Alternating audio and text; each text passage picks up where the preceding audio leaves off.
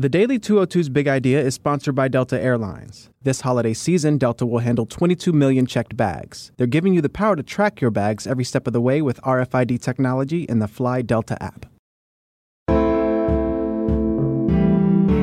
Good morning. I'm Allison Michaels with the Washington Post, and this is the Daily 202 for Thursday, December 27th.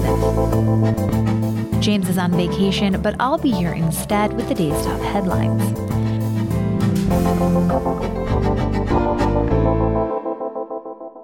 Number one, President Trump greeted U.S. troops on an unannounced trip Wednesday to Iraq.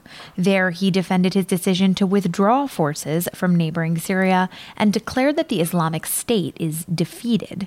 This was his first visit to a conflict zone as commander in chief. The Post's Philip Rucker and Paul Sonne report that the president used his visit to amplify his call to draw down the U.S. presence in foreign wars. Trump also used his visit to assert his personal influence over the military at a moment of tremendous turmoil in the Pentagon.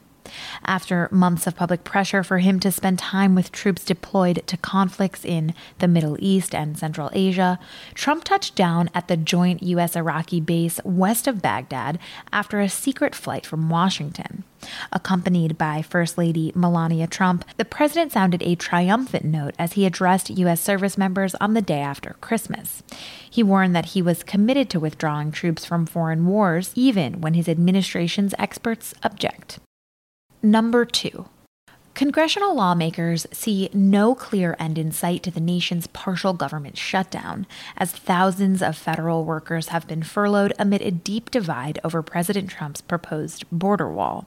The White House has demanded Congress approve $5 billion for constructing a wall along the U.S. border with Mexico. The Democrats have rejected that proposal as wasteful.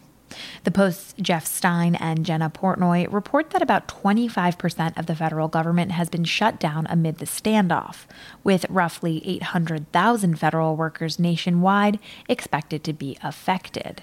Employees classified as essential, including airport security, the military, and those in other emergency service jobs, will continue to work, while about 350,000 federal employees are on furlough at home without pay. The shutdown also began affecting the nation's court system, as the Justice Department asked a federal judge to temporarily pause certain cases until the government provides funding for the department.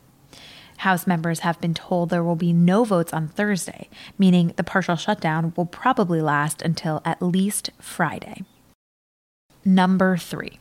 Stocks on Wednesday climbed back from their epic Christmas Eve plunge as all three indexes posted big gains.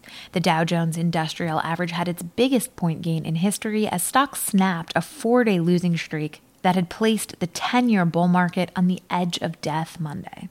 The Post's Thomas Heath reports that Wednesday saw the largest daily percentage gain for markets since March 2009.